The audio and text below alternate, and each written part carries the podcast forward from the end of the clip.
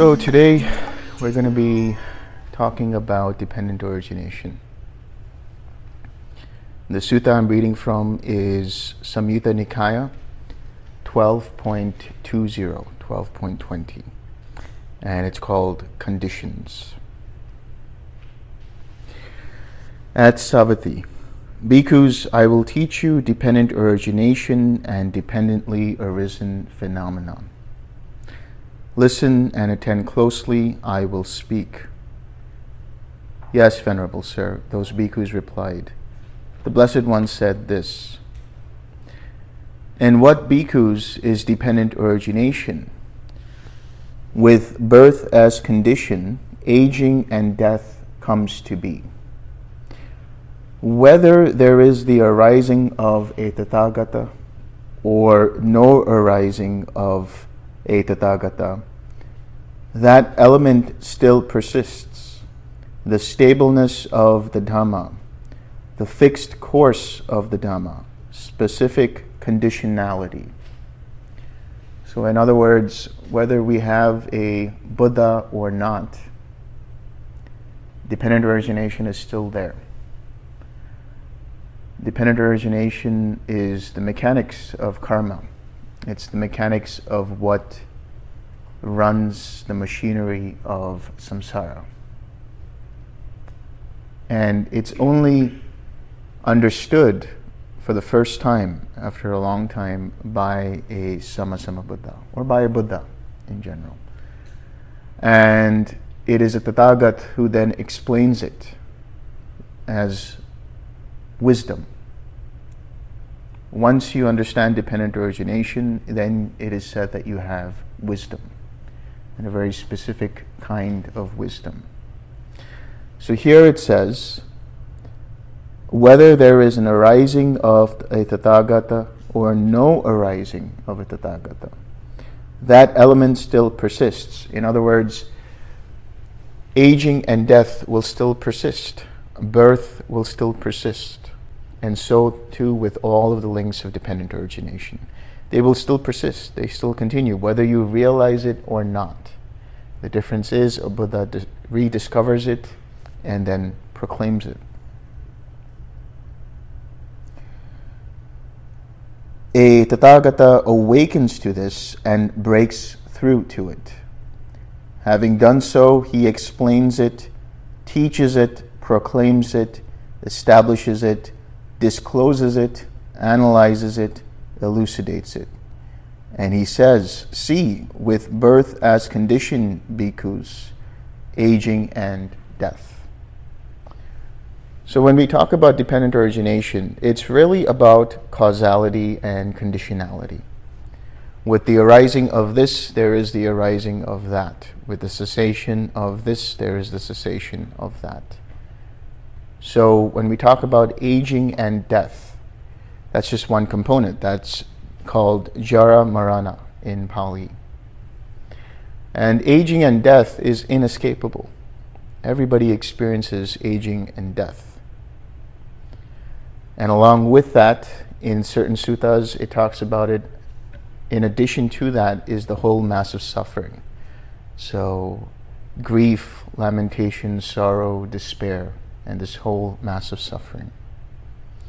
So when we talk about aging and death, it is unpreventable. It will be there. Aging manifests in so many different ways. It manifests as, you know, getting old, getting weaker in your faculties, whether that's mental or physical.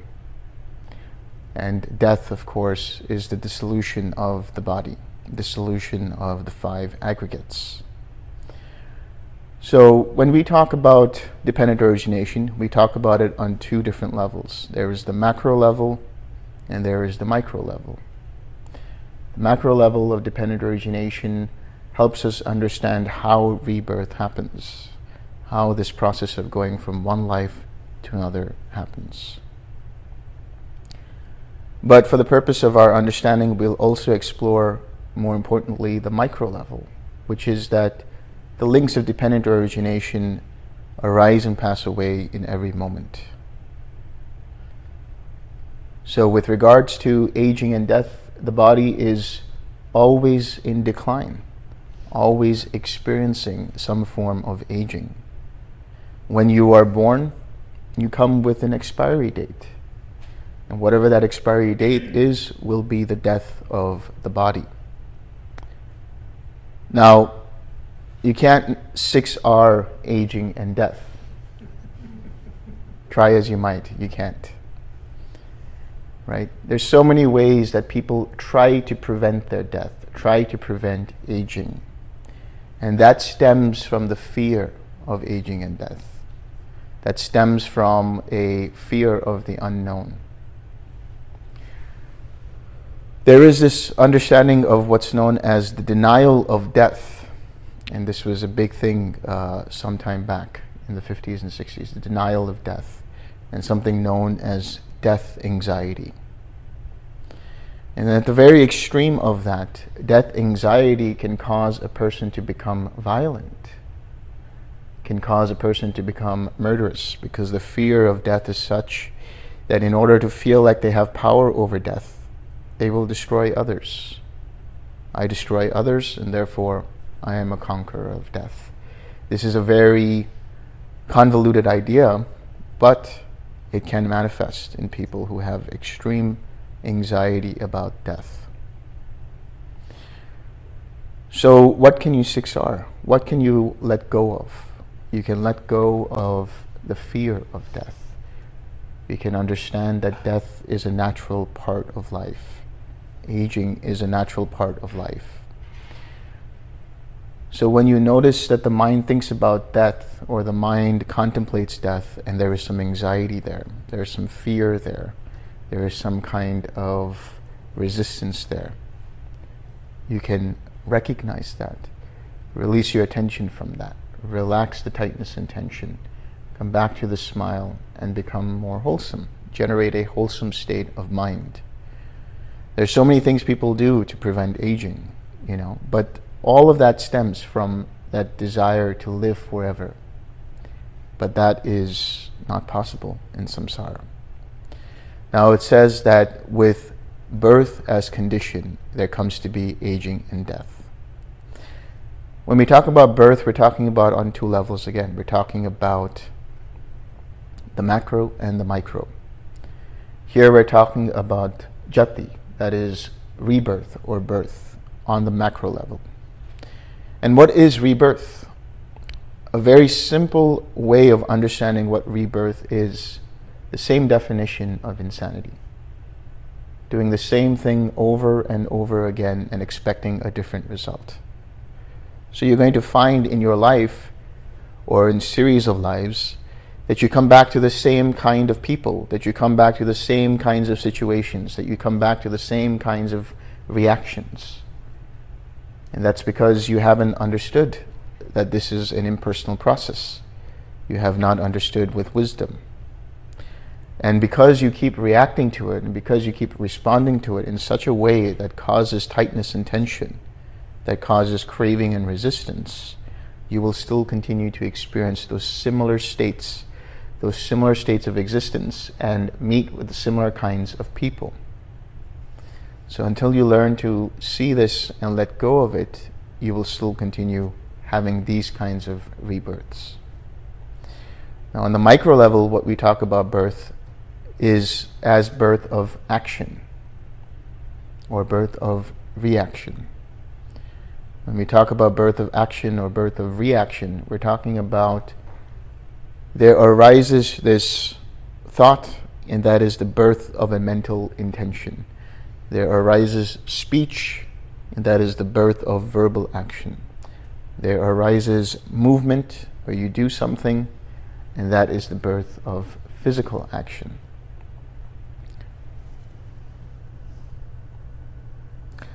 And so, with existence as condition, there comes to be birth.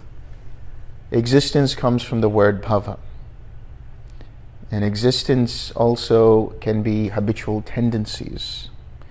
When we talk about existence in the sutras, it talks about three types of existence. There is the existence in the sensual realms, the existence in the form realms, and the existence in the formless realms.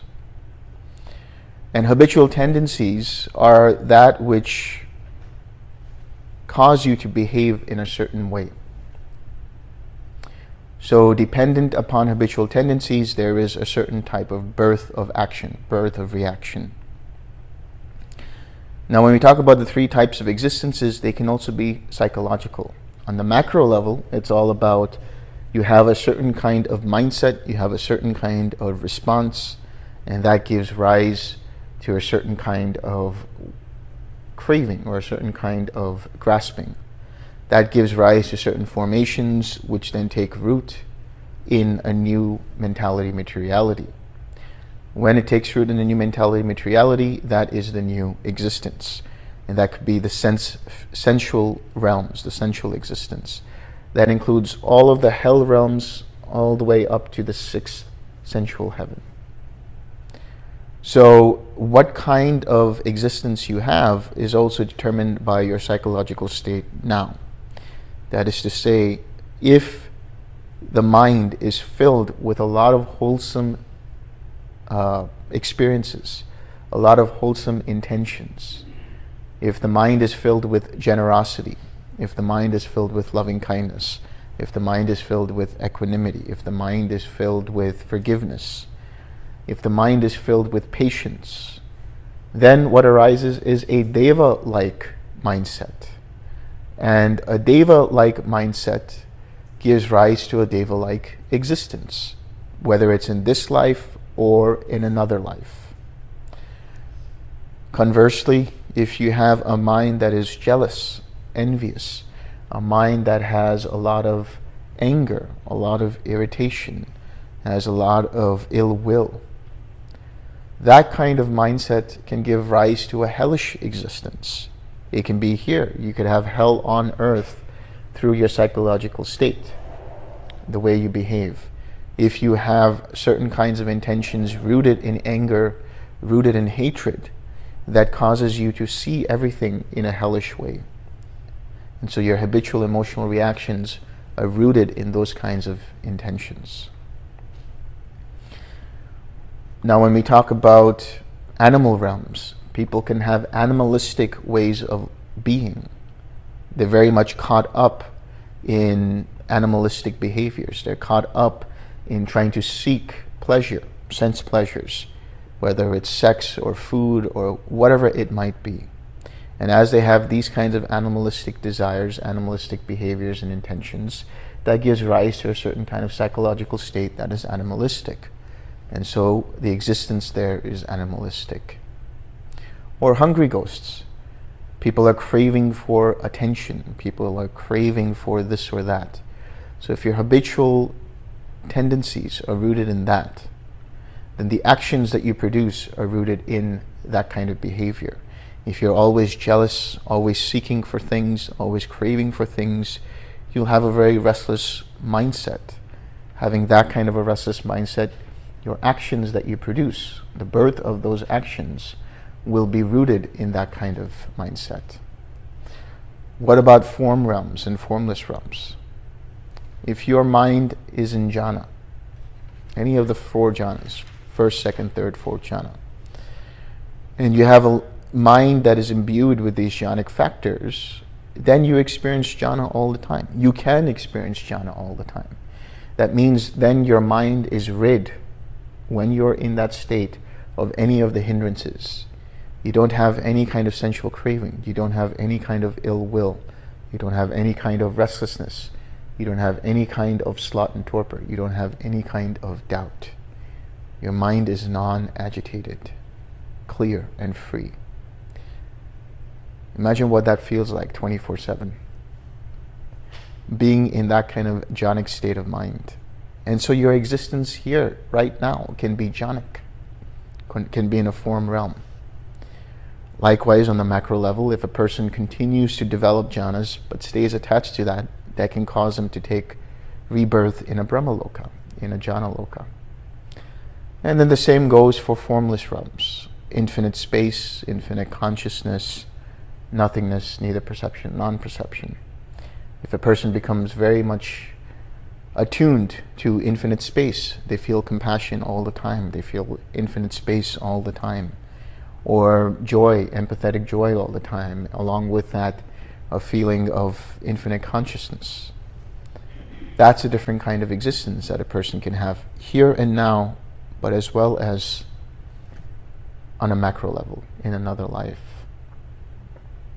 So, habitual tendencies, also known as habitual emotional reactions, they are a repository of the different types of reactions that the mind settles on. The choices you make condition the next cho- set of choices that you can potentially make. So if your mind inclines towards reactions and tendencies that are wholesome, then when you are met with something, your reactions or the library, the storehouse of reactions that you have, will be rooted in the wholesome. So your mind will incline towards the wholesome. If your mindset is unwholesome and your reactions are always unwholesome, you react with irritation, you react with frustration, you react with anger, then whenever you're met with something, your MO will always be to react with anger. So your, your rudder will always incline towards something that is unwholesome. And so, because of that, your next action will be dependent upon that inclination. These are the habitual tendencies. This is bhava.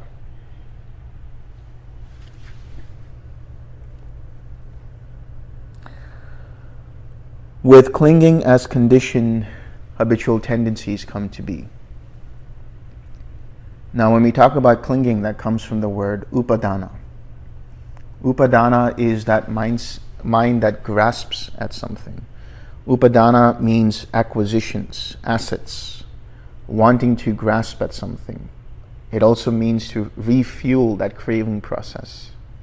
And there are different types of clinging. There is a clinging to sensual experiences.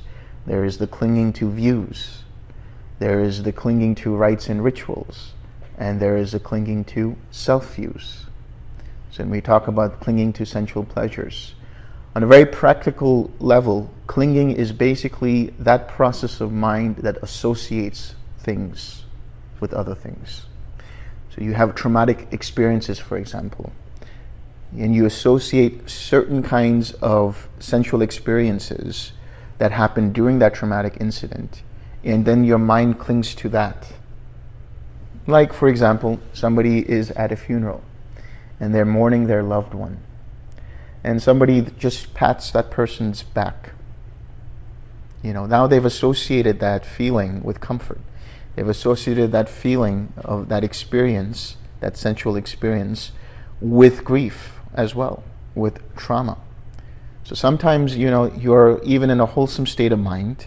You might be in a wholesome environment, and then suddenly somebody just, you know, pats your pats your back or rubs your shoulder, and then you you're immediately brought back to that experience. This process of association, this process of, of bringing up these kinds of events and then creating stories around them, this is clinging.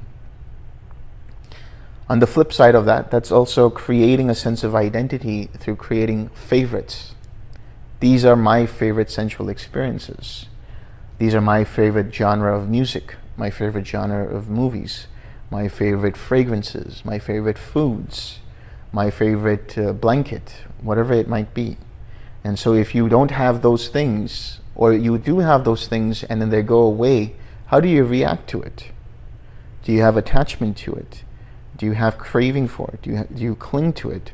Or do you see it for what it actually is? It arose and it can pass away. When it arises, the tendency is for people to attach to that arising process instead of tending towards the cessation of an experience. The mind that is fully awakened is always in cessation. And what that means is that mind understands that everything that arises passes away, everything that arises ceases. So, clinging to sensual pleasures, creating favorites around sensual experiences, creating ideas around sensual experiences this is the grasping that happens. So, when you recognize that, or you can actually 6R that, you can recognize, oh, I'm starting to cling to this. I'm starting to create associations here. You can recognize that, release it, Relax the tightness and tension. Replace it with something wholesome. So instead of allowing the clinging to go further and then create the habitual reactions, the habitual tendencies, which, by the way, you can also recognize. For example, let's say your habitual tendencies were always to defend yourself when somebody comes to you and criticizes you, and you take it personally. As soon as you take it personally, there is this habitual emotional reaction. There's this habitual tendency that arises that wants to defend the sense of self. But if you recognize that arising and say, oh, I recognize this, I'm going to let that go, I'm going to relax and generate a wholesome state of mind, then you are reconditioning that process of habitual tendencies. You're reconditioning that process of clinging. When we talk about clinging to rites and rituals, this is clinging to rites and rituals with the idea that they will take you to Nibbana. But it's also clinging to rites and rituals with the idea that if I pray to this deity, or if I do this, or if I wear my lucky socks, it's going to be a good day. All of these kinds of associations. Right? That completely is in violation of karma because karma says that what arises is dependent upon your own intentions, dependent upon your own actions. So you have to make the effort for something you have to have the intention for something and then act upon that intention if you want something. You can't just pray to a deity and just say, okay, give me a million dollars or whatever it might be. So, this idea of luck, this idea of trying to gather luck, that's also in clinging to rites and rituals. The idea that if I only do it this way, then this is what's going to happen. Or another way is clinging to schedules, clinging to routines. I have to do things a certain way. If I don't, I'll get cranky. If I don't get my morning coffee at 7 a.m. in the morning, I'm going to be cranky. If this doesn't happen by this time, I'm going to get cranky. You have to have flexibility. You have to be able to see where your clinging to is. Are you clinging to routines? Are you clinging to schedules?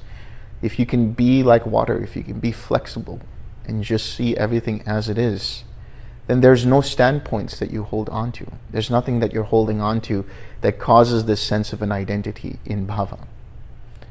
It's at bhava where the sense of self is most apparent. But the process of bringing that sense of self happens at clinging. When we talk about uh, clinging to views, this is clinging to certain kinds of wrong views. There are these 62 different types of wrong views. Let's go into all of them now. be a quiz. well, when we talk about the different types of wrong views, you can find it in Digha Nikaya 1 that talks about the different kinds of self views and the different kinds of views about the world eternalism, annihilationism, and so on and so forth.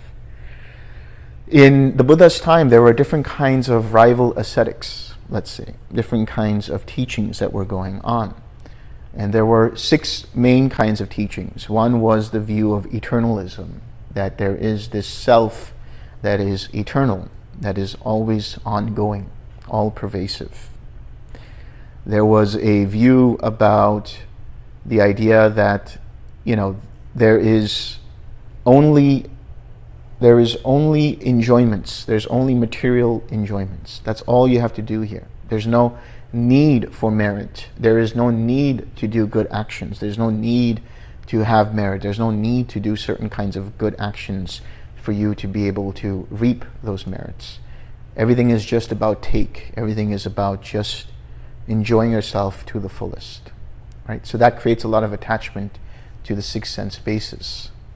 Eternalism gives this idea of a, a, an I, that I am here, I am present. And it causes to create this conceit, this uh, identity from which you act. There was a view in relation to asceticism. I have to, I have to do certain kinds of practices in order to negate my karma. So this was the view of, of the Jains right? So the views of the the view of the Jains was that there is a soul that continues to reincarnate from lifetime to lifetime. And here the idea is that as it goes from one lifetime to the other, it accumulates karmic particles, karmic dust, intentionally or unintentionally. That's in direct violation of what the Buddha talks about, which is karma is all about intention. It's your intention, not doing something by mistake, not doing something out of uh, having, you know, not an intention for that. So intention is karma. But here the view is whether you did it or whether you intended to do it or not, you gather these karmic particles. And the idea is in order for you to be able to get rid of these karmic particles, you have to do certain kinds of purificatory rites and rituals. You have to do certain kind of ascetic practices. So the Buddha had a question about that. If you're doing these kinds of rites and rituals, how much karma do you have left? Do you know your balance of karma that you have left? So for the Buddha, the response is it's all about understanding karma from the perspective of intention and the effect of that intention and how you react and respond to that intention. Then there's the view of what's known as the eel wrigglers. These are the skeptics. They don't have one way or the other. They don't know if this is right or this is wrong. That brings up a lot of perplexity. That brings up a lot of kinds of doubts.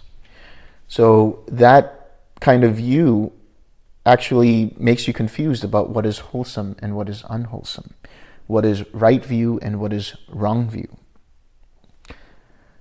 Then there is also attachment to right view. You may actually have right view. You may actually understand what the Dhamma is. You understand that there is meaning in giving, meaning in being generous.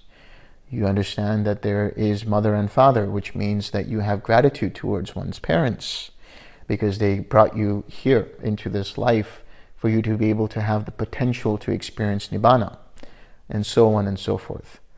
And then you might have the a form of supermundane right view, which is understanding dependent origination to a certain extent, but there can arise based on that conceit and pride. And you become what's known as a Dhamma defender. Somebody criticizes the Dhamma, somebody criticizes the TWIM practice, somebody criticizes what you're doing. What is the emotion that arises in your mind? Is there are you quick to attach to that and say, no, no, no, that's not how it is? Are you quick to defend the Dhamma? The Dhamma doesn't need defending. Right? So don't identify yourself with the Dhamma. Understand the Dhamma as it actually is, but don't cling to it. This is another kind of clinging to views. And of course, on the very mundane level, it's clinging to opinions, clinging to different kinds of ideas. This is what's happening and this is what's happened all throughout the different eons of samsara. When you cling to different kinds of views, when you cling to different kinds of opinions, that can manifest at the very extreme into wars, the taking up of the stick and sword, as the Buddha says, clinging to views. You see that on, you know, news channels. People are just berating others because of their clinging to views or they're criticizing them for this or criticizing them for that. And they forget that they should be compassionate. They, they completely forget about loving kindness. They completely forget about compassion, completely forget about equanimity. All there is is this is my view and I am right and you are wrong. And what does that create? That creates aversion. That creates ill will. That creates hatred so having a standpoint like that and holding on to views in that way, trying to defend your views, taking it personally causes you suffering. And it creates all of these habitual tendencies to cling to those views. And then if somebody says something that does not resonate with what you know to be true, apparently you know to be true, and it doesn't resonate with you, what happens? There is this habitual tendency to incline the mind towards, oh, they are wrong and then you want to say that they are wrong, or you want to defend yourself, or you want to defend that particular view. So when you recognize this, oh, I am noticing this, release your attention from that. Relax the tightness and tension. Generate a wholesome state of mind and then respond. There's a difference between reacting and responding. You react from greed, hatred, and delusion, but you respond from wisdom and compassion. And the difference between the two is the six R's. If you notice a reaction coming up, you can recognize it, you can release your attention from it, relax the tightness and tension, come back to the smile, and generate something wholesome, and then respond from that. This is how you de escalate situations. This is how you have peace when there is discord. This is where you have unity where there is division. This is how to do it. So, loving kindness and compassion and all these things is not about just feeling all good and everything else. It's also about being able to convey that to others through your intentions, through your speech, and through your actions. Notice that, recognize that. Recognize when the mind has ill will, when it's clinging to a view, and let it go. Replace it with loving kindness and compassion. And then there's clinging to self view. So, this clinging to self view is this identification with one or more of the five aggregates. There are these 20 different types of self view, but it's very easy to understand them. It's the five aggregates, right, multiplied by four types of views. So, for example, you take the five aggregates, one or more of the five aggregates, as self, or you see self in one or more of the five aggregates, or you see self separate from the five aggregates, or you see that the five aggregates originate from a sense of self. So these are the different kinds of self views. And there's many more, but these are the main categories. And when this is there, there comes to be this attachment to form, attachment to feeling, attachment to perception, attachment to intention or formations, or attachment to consciousness, attachment to awareness, one way or the other. When that happens, the mind responds, or rather reacts, from a sense of self, a wrong sense of self. So the clinging to self view also has to do with is there a self or is there not a self? If, the, if you say there is not a self, what is that self that says that there is not a self?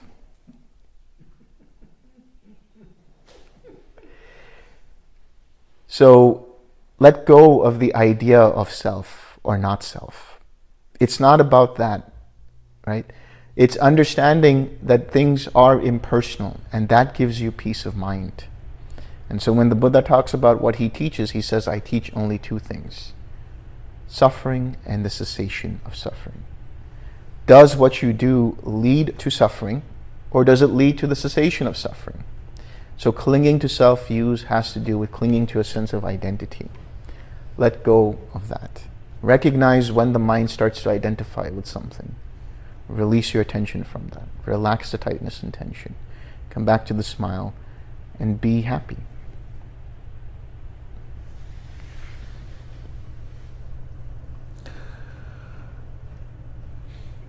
So, with craving as condition, clinging comes to be. Now, craving, that's the big word, tanha. Tanha in Pali means thirst, to be thirsty, to want something really badly. That's one side of it. Or to have resistance against something. That's the other side of it. Or to strongly identify with something. So, in other words, there's the craving for a pleasant feeling, there is the aversion for an unpleasant feeling or towards an unpleasant feeling. And there is the identification, whether it's pleasant, painful, or neutral. So craving manifests as tightness and tension. There are three types of craving there's sensual craving, craving for existence, craving for non existence. What is sensual craving? You see something beautiful and you want it. You say, I really like that. I want more of that. And how do you know if there's craving there? If you take away that object, how does the mind respond? Does it hold on to it, get upset when it's not there? Is there tightness and tension built around that? Why does the tightness and tension come about? The tightness and tension arises because of the mindset that the mind has been conditioned to behave in. This fight or flight or freeze kind of condition. So when it sees something beautiful or when it experiences something beautiful, when it has a pleasant feeling, the mind says, I hope this doesn't stop. I really like this and I want more of it. And so it gravitates towards it, and the mind ten- tenses up. The body recoils, the body tenses up for wanting that thing. And when it acquires it and has it, it feels relief. This is the way the mind has always been conditioned to experience reality. On the flip side of that, if there is something that is aversive, if there is something that is unpleasant, the mind recoils in fear or in anxiety or in resistance or in frustration or in irritation or in anger or hatred or whatever it might be. The mind says, Oh, I don't like that. And so it does everything it can to push that away. And as soon as it pushes away, it feels relief from that. So it's conditioned in this way. But when you do the six R's, what are you doing? You're reconditioning the mind you're deconditioning the usual way in how you respond to situations or react to situations and now reconditioning the mind.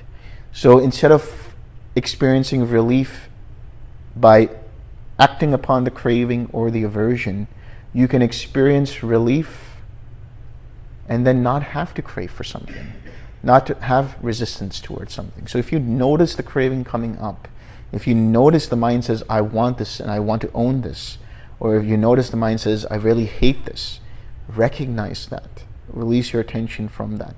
Relax the tightness and tension. When you relax the tightness and tension, you feel spaciousness. You feel happy. You feel clear. Then you generate something wholesome like the smile. And now you respond with wisdom. You feel relief right there and then when you relax. So why do you need to act upon your craving if you feel relief right there and then? Why do you need to act upon your resistance and aversion if you feel relief right there and then? So you let go of that and you experience relief. And then no craving arises further. No aversion arises further. No identification arises further. So we're talking about sensual craving here that is related to the five physical sense bases. Craving for sound, or having irritation when somebody coughs while you're meditating, or somebody bangs open the door or closes the door, whatever it might be, or there's a lawnmower going outside and you hear that and you get irritated by that. That irritation is the aversion and identifying with that sound. Or when you're meditating, you experience back pain, you experience some kind of a pain. Now, it could be meditation pain or it can be physical pain. How is it meditation pain? You know it's meditation pain when you get up and you move around and it goes away. But physical pain stays, it remains. Regardless of what the pain is, that is a painful feeling. How do you choose to respond to that painful feeling? Does the mind get distracted by it and starts to get irritated by it or starts to wish that this pain was not there? Or does it see it for what it actually is? This pain is present it's not me, it's not mine, it's not myself. Just let go. Recognize the aversion to it. Recognize the pain and the aversion to it. Release your attention from it. Relax the tightness and tension. Relax the aversion. Let go of that. Abandon it. Come back to the smile and come back to the wholesome object of meditation.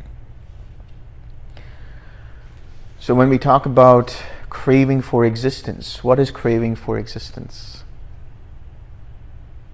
Why am I not in this jhana yet? Why am I not feeling the loving kindness yet? Why haven't I achieved nibbana yet? What's going on? This is a type of craving for existence.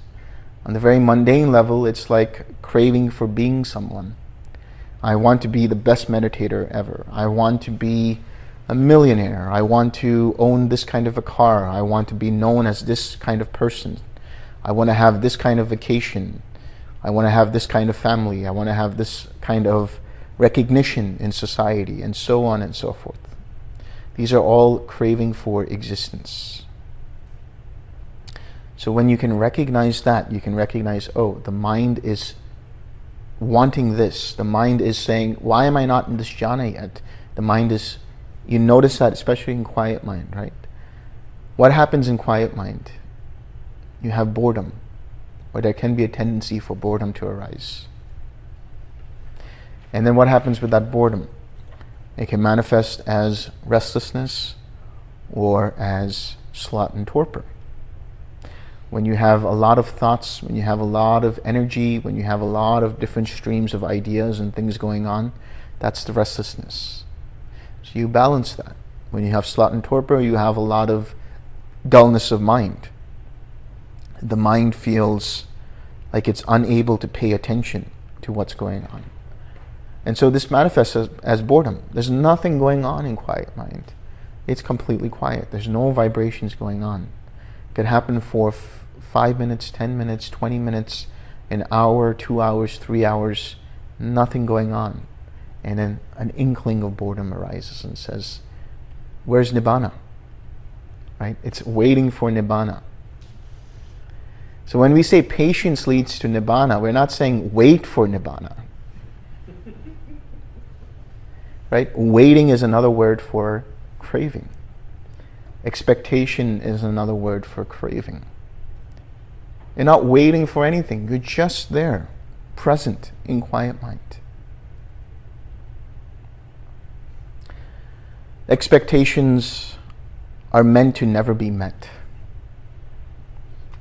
When you have an expectation, it either exceeds it, something happens and it exceeds the expectation, or it doesn't meet up to that expectation. Rarely does it ever actually meet your exact expectations. So let go of expectations. Let go of this idea I have to do it this way or I have to do it that way or I want it to be exactly like this. Let go of that. When you notice the mind saying, in your, in your mind, you will notice it says, I want to be or I want this. When you notice that, let go of it. Six R's. Because if you act upon that, if you say, I want to be this, there is this sense of self that arises conjoined with that. And then there will be clinging, and then there will be becoming, and then there will be birth of action that causes further suffering. Craving for non existence. I don't want this hindrance to be present. Here is this hindrance. I don't like it. I don't want it to be here on a mundane level and at the very extreme level of craving for non existence, it can manifest as suicide. Why does a person want to commit suicide? Generally, they feel this intense emotion. They feel like as if they are being overwhelmed. They feel like there's so many things being, you know, bombarded, bombarding their senses bombarding their mind. They can't handle it anymore. And they're like, I wish this would stop. That's a craving for non existence. And sometimes they take their own lives because they think that's relief from this painful existence. This is a type of craving for non existence. So when you recognize that aversion, when you recognize, oh, I don't like to be in this state of mind, or I don't like to be with this person, or I don't like to be here, or I don't like to be in this family, or whatever it is, recognize that. Release your attention from that. Relax the tightness and tension. Come back to the smile. Generate a wholesome object. Generate equanimity. Bring up equanimity. Stay, stay with that equanimity. The more you do this, the more you decondition the mind from these kinds of craving and recondition the mind with wisdom because you're seeing how your mind's attention moves from one thing to the other. That's mindfulness. You're recognizing that, okay, mind is now feeling this way, mind is now experiencing this. Let go of that and come back to wisdom, come back to compassion, come back to equanimity, come back to loving kindness.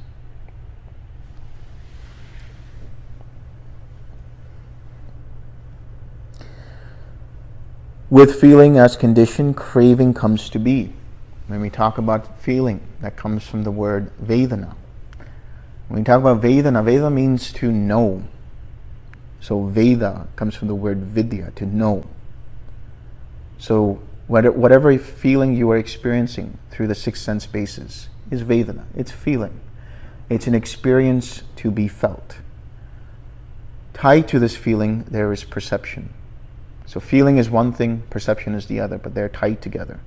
Remember, I said before, feel, feeling is just the seeing of the green leaf.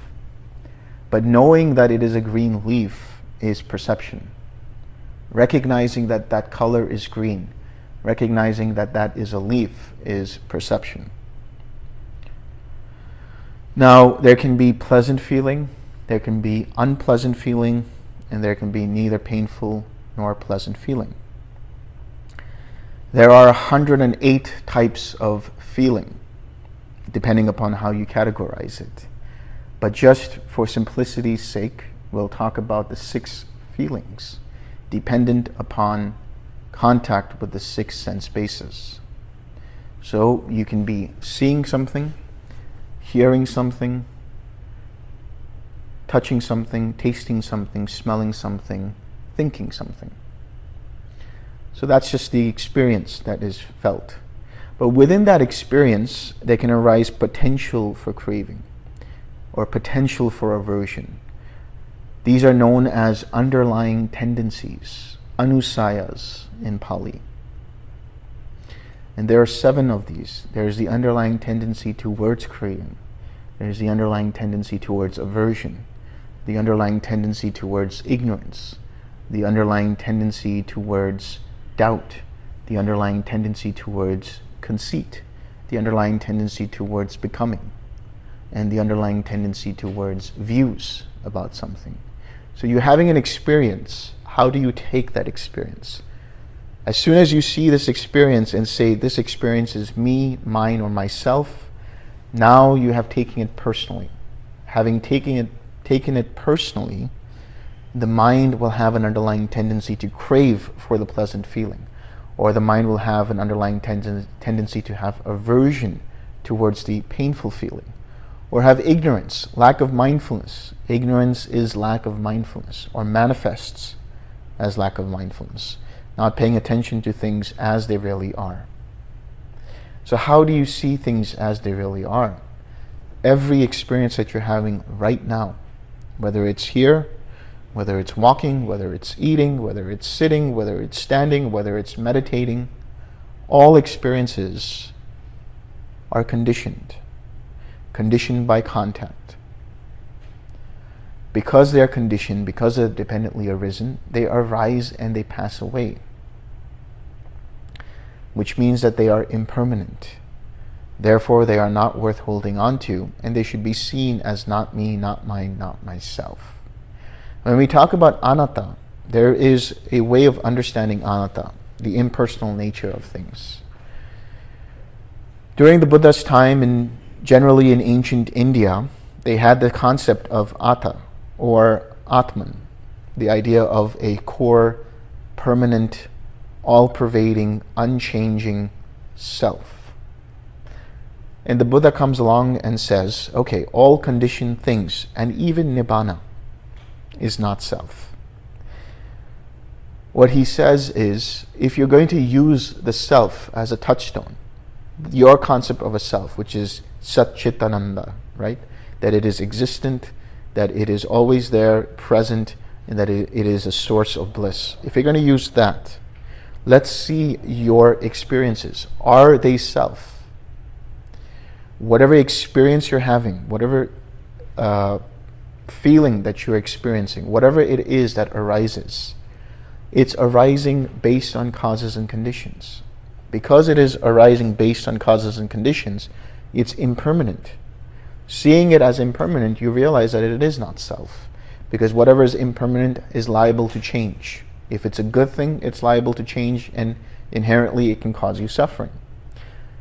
So, whether it's good, bad, or indifferent, pleasant, painful, or neither painful nor pleasant.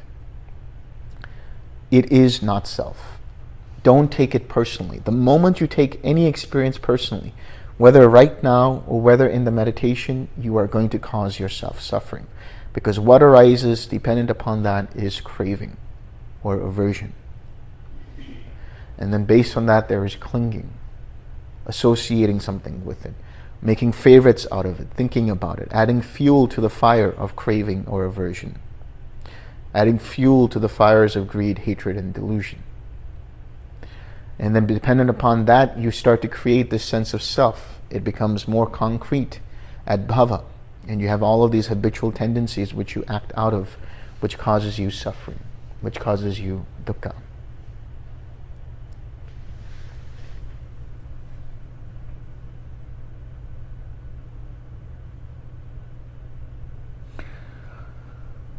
With contact as condition, feeling comes to be. Contact.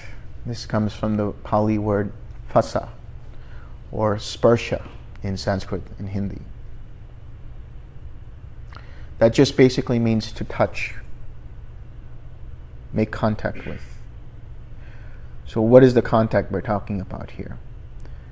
The eye and form, they make contact, and there is eye feeling the sound and the ear, they touch, they make contact. And born from that is ear feeling, hearing, the sensation of the ear.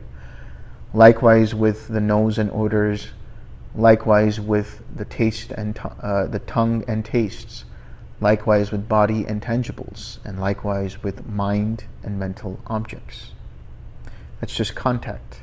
So when we talk about contact in jhana, for example, right? When we looked at Majjhima Nikaya 111, we saw that there was contact, feeling, perception, intention, attention, mind, you know, all of these other things. So what was the contact there? Contact there was the mind making contact with the mental object. Loving kindness, for example. Dependent upon that, that, there is the feeling of loving kindness. There is a perception that the mind is in loving kindness. So, contact is just the touching of eye and form, and so on and so forth.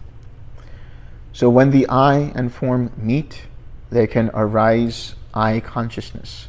The joining of these three is eye contact. And dependent upon that comes eye feeling. So, in other words, that means that if the eye is defective, that there a person is blind or the ear is defective or a person is deaf, even if light bounces off an object and hits the retina, there is no eye consciousness present. And so there is no eye feeling dependent upon that, dependent upon that contact. Or if a person is deaf, fine, there is sound, but there's no reception of that sound. And because of that, there is no ear consciousness and therefore, dependent upon that, there won't be any hearing going on.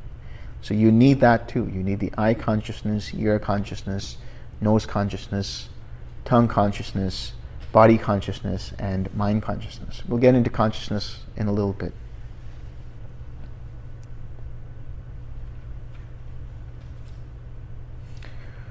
With the six sense bases as condition, contact comes to be.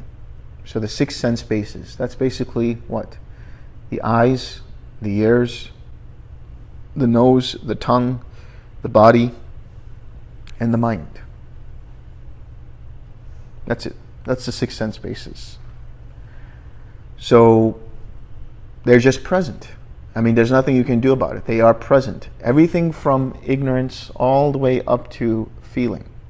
All of that is old karma that you're inheriting, dependent upon previous choices that you're making.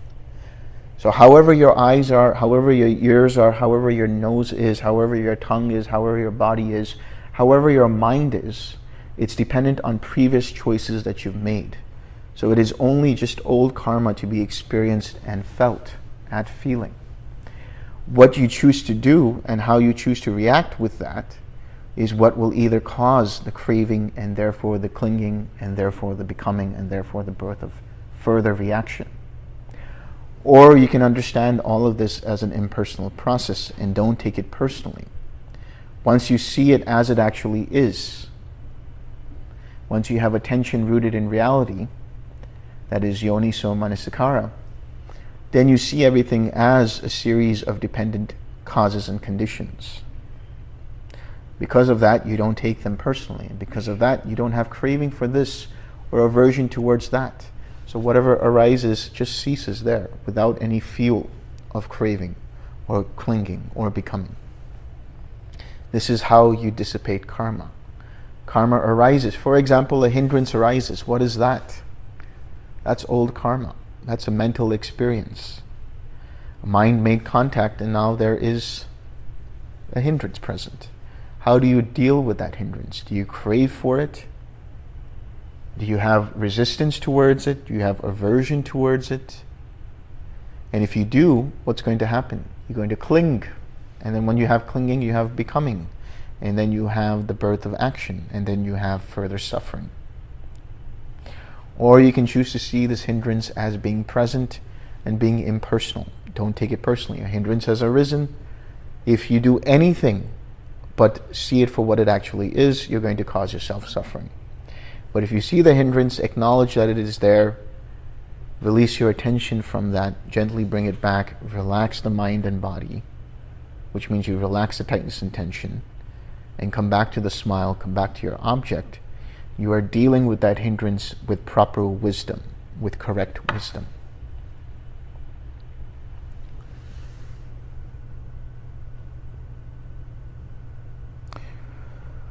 With name and form, or mentality materiality as condition, the six sense bases come to be.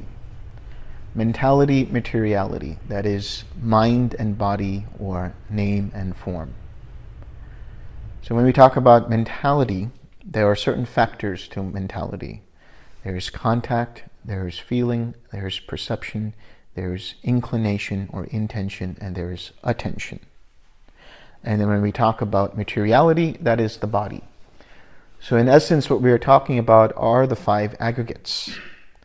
Form here, or materiality, is made up of the four great elements, or the four states of matter.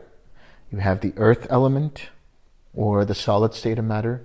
You have the liquid, uh, the water element, or the liquid state of matter. You have the air element, or the gaseous state of matter, and you have the fire element, or the plasma state of matter, the heat, the temperature. So these start to make up the body. Contact with the body gives rise to feeling, perception, intention or inclination, and attention. So contact is the key here. So when we're talking about contact, feeling, and perception, we see that it's there in mentality, but we're also seeing it further down in the chain. We're seeing it as contact as a link. We're seeing feeling as a link. So what's the difference between the two? These are the faculties in the mind that allow you to experience contact. So that is the receptors, the sense-based receptors are in mentality materiality. The feeling that's there. It's the faculty of feeling, allowing you to actually experience something. The faculty of perception. These are your memory centers in the mind that allow you to recognize and label what it is that you are experiencing. Intention or inclination, allowing you to act on something. That is chaitana. It comes from the word chaitana. That is to incline the mind towards one thing or the other. This is what is meant by when we say, Where is your inclination? Where are your intentions? If you want to understand formations, the quality of formations, look at where your intentions lie. Look at where your inclinations lie. And so formations go through, the formation aggregate goes through intention. And finally, attention. Consciousness flows through attention. You have an intention to bring your attention or awareness here. And so now there is a cognizing of this.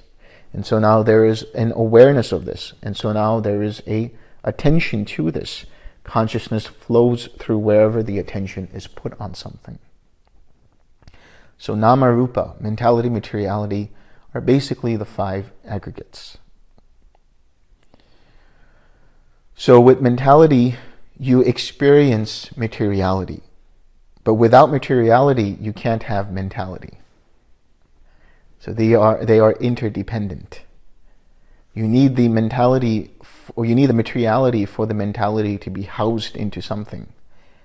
And you need the mentality in order to know that you have a body, in order to know what is materiality. So when we talk about what is mind, mind is defined by its factors. by its faculties, which give rise to the processes. So the, the faculty of con- contact allows you to experience contact, the process of contact. The faculty of feeling allows you to experience the process of feeling. The faculty of perception allows you to experience the process of perception. The faculty of intention or inclination allows you to experience the process of formations, how they arise and manifest. The faculty of attention allows you to cognize, allows you to have the process of cognizing whatever it is that you are experiencing.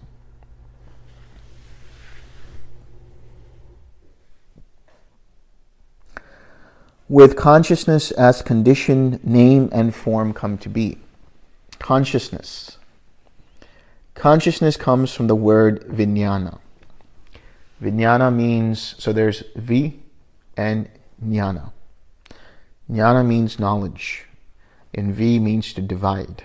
It's divided knowledge. What does that mean? Knowledge divided by the experience of the six sense bases. In other words, there is the eye consciousness there is the ear consciousness. There is the nose consciousness. There is the tongue consciousness. There is the body consciousness. And there is mind consciousness. This is all happening on the micro level. When you go into the sixth jhana, when you go into infinite consciousness, what is it that you're experiencing? You're experiencing the arising and passing away of infinite eye consciousness, or infinite ear consciousness, or infinite nose consciousness, or whatever it might be. So, like I said, when you experience contact, that is the joining of the eye, the form, and eye consciousness. So, cognizing the experience of I, the eye, or the ear, or the nose, or the tongue, the body, or the mind. So, consciousness basically is cognition, it's awareness. Now, on the macro level, we talk about it from the perspective of rebirth from one lifetime to the other, where consciousness as a Gandhabba, as a potential being, descends into a namarupa, descends into a mentality materiality. So, for simpli- simplicity's sake, what happens is when a person dies, when there's a dissolution of the body, what arises is certain kinds of thoughts and ideas and concepts. And then the mind takes that and either has craving towards it, grasps at it, or has aversion towards it. That gives rise to certain kinds of formations, which we'll get to. Those formations activate a type of consciousness that is rooted in that kind of craving. That consciousness then goes from there and descends into a new namarupa, into a new mind and body that manifests when there is birth. And that is when there's procreation. When that happens, then that consciousness dissipates and there's a new arising and passing away of individual consciousnesses in that namarupa, in that mentality materiality. So that is why we say name and form are dependent upon consciousness on the macro level.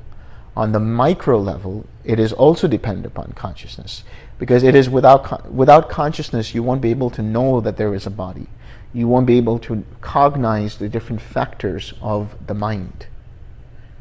And now, in some of the renditions of the links of dependent origination, there is an interdependency here as well. Dependent upon consciousness, mind and body arise, and dependent upon mind and body, consciousness arises. Why is that? Because in order for consciousness to come into being, it needs a mind and body on the micro le- on the macro level. On the micro level, you need some kind of body in order for you to experience the cognition of something. You need the mentality factors for you to be able to cognize that here is contact, here is feeling, here is perception, here is intention, here is attention. You need the mind and body in order for you to cognize the six sense bases. So that's why that is why you have the eye consciousness, the ear consciousness, the nose consciousness, the tongue consciousness, the body consciousness, and mind consciousness.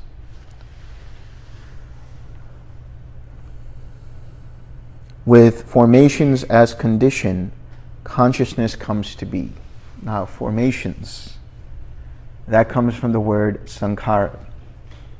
in Pali, sankhara, or samskaras in Sanskrit. Sankhara actually has different kinds of connotations. It can mean formations, it can mean to uh, prepare preparations. A more modern rendition is percolations because thoughts percolate up, right? There's these proto thoughts in the mind. When you're in quiet mind, for example, when you're in quiet mind, when you're neither perception or non perception, you're not able to really recognize what it is that you're seeing. You might see certain pictures, you might see certain kinds of ideas, you might see some kind of disconnected thoughts, but not, they're not fully formed thoughts. So these are proto thoughts that percolate up into fully formed thoughts, and these are the formations. So sankhara also means to cook up something. Literally, it means to make something, to cook something. So the formations cook up your reality. Everything you're experiencing is based on formations. There are three types of formations mental formations, bodily formations, and verbal formations. Mental formations are related to feeling and perception, whether it's mental feeling and perception or feeling and perception born from the other five physical sense bases. Verbal formations have to do with your expression of speech. You hear something, it makes contact with you, you think about it. That process of thinking about it is verbalizing. And then that process then actuates into speech, actuates into um, expression of something that you perceive. So verbal formations are responsible for this. Traditionally, bodily formations are associated with breathing because they allow you to breathe in and out. But they allow you to do everything from moving to sitting to standing to walking. So these formations are then arising and give rise to a certain kind of consciousness. And then that manifests in a certain way of how you perceive your mind and body. Then the six sense bases make contact with something, and those formations then further color or cook up how you experience reality. Now, formations are carriers of karma as well. So, contact, when we talk about the link of contact, it is one of the keys to understanding this whole process of dependent origination. Because from contact, feeling arises, perception arises, intention arises, karma arises. If there was no contact, no karma would arise. And for karma to arise, it has to flow through the links of dependent origination. The formations carry forward that. And if the formations are pure or unpure, or impure, rather, that will then determine what kind of consciousness arises in terms of how the consciousness is colored. Is the consciousness rooted in envy? Is the consciousness rooted in anger? Is the consciousness rooted in bitterness? Or is the consciousness rooted in generosity and seeing things as they are? Being happy and fulfilled.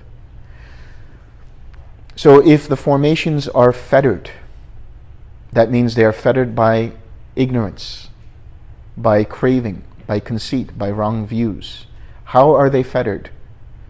Consciousness, or rather, fe- uh, formations, are dependent upon your previous intentions. That is why I say if you want to understand the quality of your formations, notice how you're intending things. Notice where your mind is inclining towards.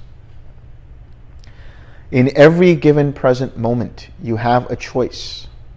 You can choose to be wholesome or unwholesome. Now, the rudder, the compass, gravitates towards either the wholesome or the unwholesome. That gravitation process is dependent upon the choices you made before. So if you start to act upon whatever choices you made before, then those formations will continue. But if you see it for what it is and stop becoming unwholesome and gravitate your compass towards a wholesome choice, then the next arising of formations are conditioned by that choice. So those formations start to be whittled away in terms of the fetters of, con- of conceit, of craving, of ignorance, of wrong view. So once that starts to get starts to loosen up, what happens? Those formations start to become purer and purer and purer. eventually those formations become completely unfettered, untainted. And so any consciousness that arises is pure, which means now conscious, uh, consciousness that arises will not be rooted in any kind of emotion, will not be rooted in any kind of tendency. And it won't give rise to any kind of tendency. It will just see reality as it actually is. So when formations arise in a completely purified mind, they're just carrying forward karma, carrying forward the, the effects of choices made prior to full awakening. And those choices are then manifested in feeling. And because the mind is completely pure, it's not going to react to that experience in a way that causes craving or identify with that experience or have ignorance, which is a lack of mindfulness. It will just see things as they are, and so that karma will just dissipate bit by bit by bit. On a practical level, when you're meditating and you have a hindrance that arises, what is that? That's old karma. That is the snowball effect of formations that were fettered and rooted in choices that were unwholesome at some point. So now you're experiencing that hindrance. Now you don't have to be guilty because you did something in the uh, previous choice that caused you to have that hindrance. You just see that that hindrance is present. If you take it personally, you're going to only add to that energy of hindrance. But if you see it for what it actually is and you 6R, then what you're doing is you're whittling away at that hindrance. So it might arise again, but it will be weaker this time around. And it might arise again, and it'll be weaker in that next moment. It might arise yet again, but it will be even weaker eventually there is the remainderless fading away of that of that hindrance. So this is the way to understand formations. Just see where your choices lie. Where are you making your choices? And then if your choices are rooted in the wholesome, then you know the formations are coming up that are coming up are rooted in the wholesome.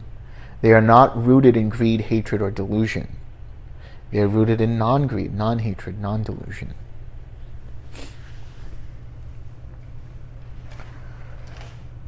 With ignorance as condition, formations come to be.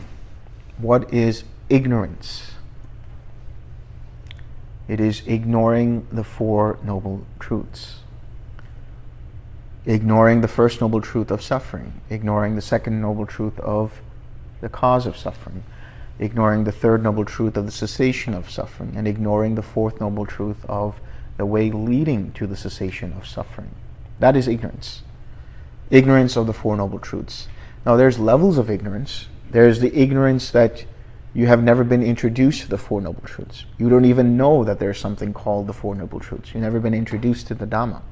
That's one level of ignorance. That you don't know that you don't know. Right? But then there's another level of ignorance which arises because of lack of mindfulness. Now you have been taught the Dhamma. Now you know what is right view. Now you know what is suffering. Now you understand what is the cause of suffering. Now you understand how to let go of that suffering and experience the cessation of suffering. Or rather, how to let go of the cause so that you experience the cessation of suffering. But every time you have lack of attention, lack of mindfulness, lack of awareness, that adds to the link, that adds energy back to the link of ignorance. But every time you recognize, you are aware, and you use the six R's, you are whittling away at that ignorance. Because why? Because every time you recognize, you are recognizing there is suffering present in the form of this hindrance or whatever it might be. Every time you release and relax, you are abandoning the attention to that suffering, attention to that hindrance and thereby experiencing the third noble truth of the cessation of that hindrance, the cessation of that dukkha. And every time you use the six R's, you are utilizing the fourth noble truth, which is the Eightfold Path. Because the six R's are right effort, which is the heart of the Eightfold Path. It is from right effort that you go from wrong view to right view, wrong intention to right intention, wrong speech to right speech, wrong action to right action, wrong livelihood to right livelihood, wrong mindfulness to right mindfulness, and wrong collectedness to right collectedness. So the way to let go of ignorance is to continue to be mindful.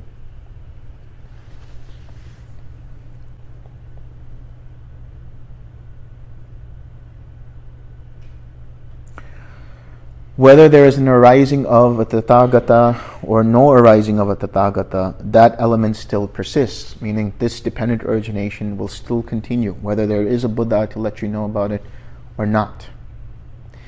The stableness of the Dhamma, the Dhamma being dependent origination, the fixed course of the Dhamma, specific conditionality. It's only from birth that aging and death come to be. It's only from becoming that birth comes to be. Now, here's another way of understanding this on the micro level.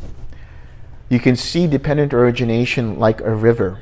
The ignorance, the formations, the consciousness, the mentality, materiality, the six sense bases, the contact, all of these are streams.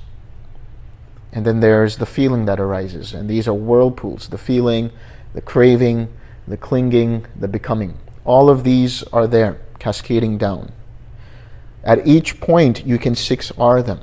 You can 6R the craving that is rooted in them, 6R the ignorance that is rooted in them, 6R the conceit that is rooted in them. Okay? But if you have the birth of action, that is the bend of the so the bend of the waterfall when you're having the river, the bend of the waterfall is the becoming, the bhava.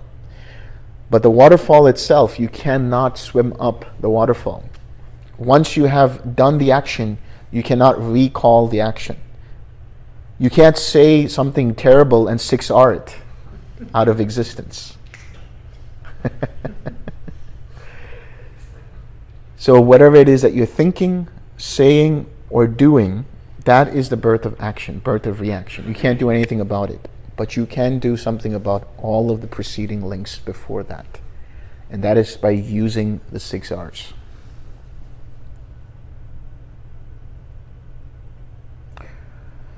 A Tathagata awakens to this and breaks through to it. Having done so, he explains it, teaches it, proclaims it, establishes it, discloses it, analyzes it, elucidates it. And he says, See, with this as conditions, bhikkhus, that comes to be. Thus, bhikkhus, the actuality in this, the inerrancy the not, not otherwiseness, specific conditionality. This is called dependent origination. The actuality in this. It is existing, it is there, it is present. Whether you recognize it or not, that is reality. Conditioned reality.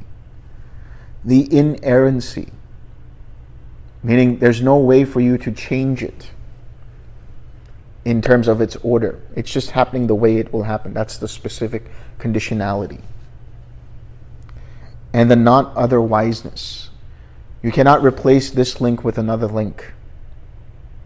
You can destroy the links as you get through each of the attainments so that they don't arise, but you can't replace it. You can't say, okay, I'm not going to have craving, I'm going to replace it with clinging. There's a specific order in how these things arise. Now, with each attainment, certain levels of clinging go away, certain levels of craving go away. So, in the case of a sotapanna, what goes away? The clinging to rites and rituals.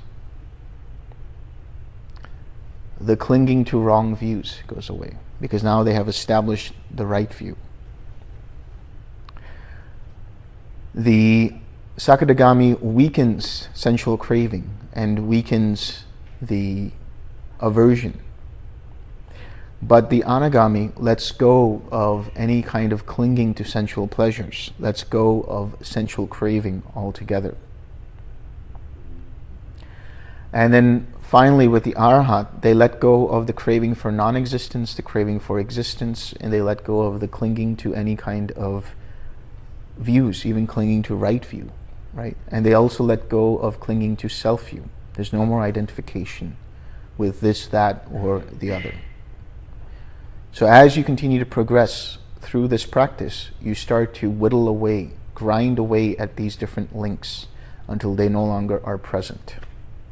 And so in that mind that is fully awakened, what arises are formations that are pure, consciousness that is pure, nama rupa dependent upon that consciousness, the six sense bases, contact and feeling and perception tied to that feeling. But there is no more ignorance. There is no more craving. There is no more clinging. There is no more becoming. There is no more birth of reaction. So, how does a fully awakened mind act? How do they think? How do they intentionalize? How do they speak? The ignorance is replaced by right view, which means they have a full understanding of the Four Noble Truths. They have a complete understanding of suffering. They have fully abandoned the origin of suffering, namely craving and ignorance and so on. And they have fully realized the cessation of, of suffering, meaning they have fully realized nibbana, fully realized nirodha. And they have fully cultivated and perfected the way leading to the cessation of suffering, which is the Eightfold Path. So for such a, for such a mind, that speech that arises, that action that arises, is not rooted in craving, is not rooted in clinging, is not rooted in becoming that action is rooted in right action. That speech is rooted in right speech. That intention is rooted in right intention, which means the default mode of functioning for such a per- for such a mind is always rooted in the eightfold path. They automatically act or speak or intentionalize from the eightfold path.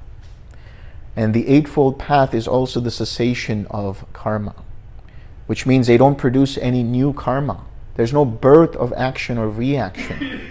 There is just karma in terms of activity, ineffective karma, non productive karma, non fruitful karma. Because whatever karma that they produce is dissipated right there and then because of the usage of the Eightfold Path. Which means the cessation of karma happens through using the six R's you can 6R all the way to arahatship. 6R everything until there's nothing left to 6R.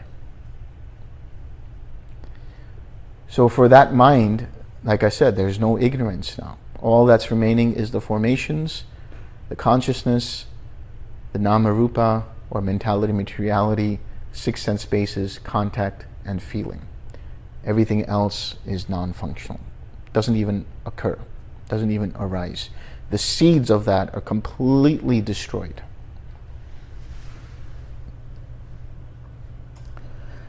And what bhikkhus are the dependently arisen phenomena? It's not like these are two different things. Dependent origination is the Dhamma. Dependently arisen phenomena are the same as, depend, uh, as the Dhamma. So whatever you're experiencing right now is all the Dhamma dependently arisen phenomena. And what is that? Aging and death, bhikkhus, is impermanent, conditioned, dependently arisen, subject to destruction, vanishing, fading away, and cessation. Birth is impermanent, conditioned, dependently arisen, subject to destruction, vanishing, fading away, and cessation. Habitual tendencies are impermanent, conditioned, dependently arisen, subject to destruction, vanishing, fading away, and cessation. Clinging is impermanent, conditioned, dependently arisen, subject to destruction, vanishing, fading away, and cessation. Craving is impermanent, conditioned, dependently arisen, subject to destruction, vanishing, fading away, and cessation. Feeling is impermanent, conditioned, dependently arisen, subject to destruction, vanishing, fading away, and cessation. Contact is impermanent, conditioned, dependently arisen, subject to destruction, vanishing, fading away, and cessation. The six sense bases are impermanent, conditioned, dependently arisen, subject to destruction, vanishing, fading away, and cessation.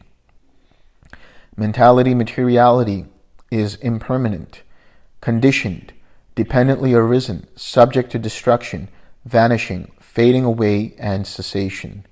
Consciousness is impermanent, conditioned, dependently arisen, subject to destruction, vanishing, fading away, and cessation.